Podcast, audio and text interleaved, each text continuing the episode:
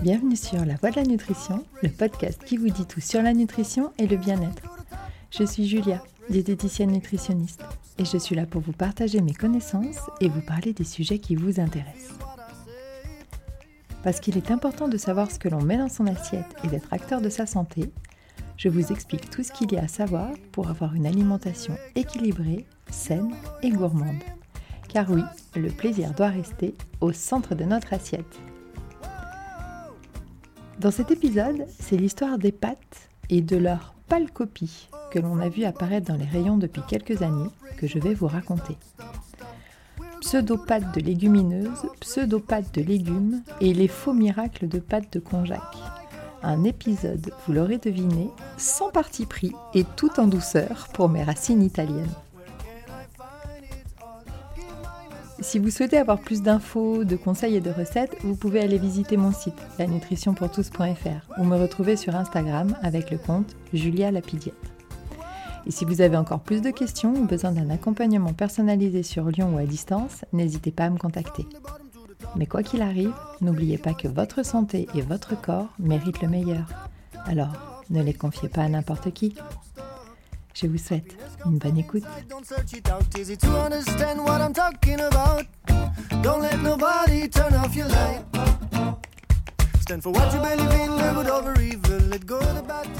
Les pâtes. La pasta de la mamma. Les pastas parties entre copains. Le plat de pâtes du dimanche soir. Et l'ingrédient premier des étudiants. Les pâtes font tout simplement partie du quotidien et des bons moments. Emblème de la cuisine italienne, 23 kilos par an et par habitant y sont dévorés, contre seulement 8 pour nous en France, pour une production mondiale de plus de 17 millions de tonnes par an. D'une simplicité enfantine en termes d'ingrédients, farine de blé dur et eau, et selon la recette, œufs et sel, mais aussi en termes de cuisson. Quoique, attention, al dente de rigueur. Certaines recettes peuvent même porter les pâtes à un rang gastronomique. Mais avant de vous faire saliver, reprenons du début. La grande majorité des histoires nous content que ce serait Marco Polo qui aurait ramené en Italie les nouilles d'Asie. Or, ces nouilles sont à base de farine de riz, donc ce ne sont pas des pâtes au sens latin du terme. Encore une fois, une parfaite neutralité d'italienne envers le sujet me ferait pencher vers une vérité plus nationaliste, disons, mais pour des raisons diplomatiques et sûrement plus réalistes, j'opterais pour une apparition en simultané dans différentes cultures, et chacun à sa façon. Pour preuve, le mot spaghetti vient de l'arabe et signifie ficelle. Et les Indiens, eux aussi, avaient des nouilles. Les lasagnes sont apparues, elles, dans la cuisine romaine et la trace la plus ancienne date de 1700 avant Jésus-Christ. Elle parlerait de pâtes émiettées et râpées, puis cuites, un peu comme les spätzle alsaciennes. Et si je parle de spätzle, je dois aussi vous parler des crozets, ces petites pâtes carrées que l'on dévore vers la Savoie, mais aussi des vermicelles que l'on jette dans la soupe et qui sont plus répandues dans le nord du pays. Bref, pas de chauvinisme avec les pâtes, mais du goût et du partage. Et puis, plutôt faire une levée de bouclier face aux ersatz que l'on essaye de nous vendre comme des pâtes, comme les pâtes de konjac. Mais j'y reviens dans quelques instants. On trouve majoritairement des pâtes sèches, ultra faciles à conserver, car comme leur nom l'indique, elles sont dépourvues d'eau, ce qui empêche la dégradation du produit. Il est comme figé, et aucune bactérie ou moisissure ne peuvent se développer. Le temps n'a ainsi pas d'emprise sur elles, les petites vénardes. Il y a aussi les pâtes fraîches qui sont encore humides et doivent être consommées rapidement et se cuisent en 2-3 minutes. Puis les pâtes aux œufs qui peuvent être et sèches et fraîches. Sans oublier les pâtes farcies comme les raviolis. Je pourrais aussi rajouter la catégorie des pâtes de légumes, produit miracle pour faire manger des légumes aux enfants. C'est en fait une véritable arnaque marketing. Ces pâtes ne contiennent guère plus de 2 à 3% de légumes. Autant mettre du ketchup, au moins on sera plus honnête avec nous-mêmes. Dans le rayon bonne conscience, il y a les pâtes de konjac, euh, à partir d'une racine utilisée en Asie, qui ont eu il y a quelques années le vent en poupe, surtout pour les régimes débiles. Pardon, je voulais dire les régimes hypocaloriques, drastiques et carentiels, qui grâce à ces produits qui créent un gel dans l'estomac et qui sont quasiment à zéro calorie, et qui n'apportent aucun nutriment intéressant, ce sont simplement des sortes de coupe-fins qui gonflent dans votre ventre, plutôt contre-productif quand on essaye de réguler son appétit et qui, en plus des difficultés digestives à base de flatulences plus que malodorantes, vous bousillent votre flore intestinale.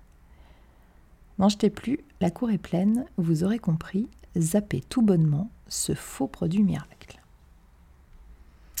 Ah, il y a aussi les pâtes de légumineuses, lentilles, pois chiches, pois cassés, potentiellement utiles pour les personnes allergiques ou intolérantes au gluten, si toutefois elles ne contiennent pas de blé. Pensez toujours à vérifier la liste des ingrédients. Il reste cependant beaucoup de travail aux industriels pour aboutir à un produit mangeable et digne du nom de pâte. Depuis quelques années, on trouve des pâtes complètes ou semi-complètes qui sont donc enrichies en fibres, ou plutôt dont la farine utilisée est moins traitée et plus riche en fibres. Cela confère à ces pâtes plus de tenue, de croquant, de satiété, et aussi un goût un peu plus prononcé. Mais une fois habitués, ce sont les pâtes classiques qui manqueront de saveur et de texture. C'est promis. Pour la cuisson, al dente. Cela doit être respecté pour toutes. Cela assure tout d'abord de la tenue à vos pâtes, mais également une meilleure satiété et donc de l'énergie plus régulière. Et on évite le fameux coup de barre post-repas. Et puis, ce qui nous régale avec les pâtes, ce sont leurs formes. En Italie, il en existe plus de 300 variétés. Les coquillettes régressives à souhait, les cannelloni généreuses en farce, les spaghettis plus que ludiques, les lasagnes familiales incontournables, les torsades ou fusillis, idéales pour accrocher aux sauces. Bref, de quoi répondre à toutes les envies à consommer une ou deux fois par semaine, car bien sûr, on n'oublie pas qu'il faut varier les plaisirs. On s'amuse à varier les sauces et les accompagnements. Bolognaise, légumes du soleil, carbonara, ail et citron, boulettes, pesto, saumon. En entrée, en plat, en gratin, soyez créatifs. Mais n'oubliez pas que le meilleur fromage reste le parmesan. Et parce que je vous aime, je vous donne mon secret pour que vos pâtes soient sublimées. J'arrête leur cuisson une minute avant la fin et je mets mes pâtes dans la sauce, bolognaise par exemple.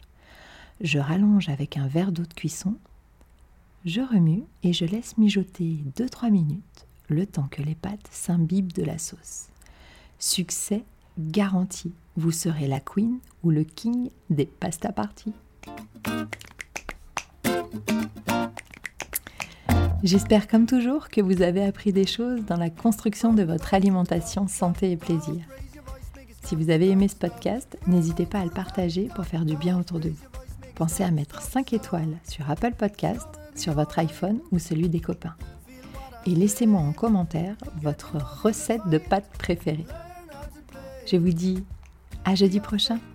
Prenez soin de vous.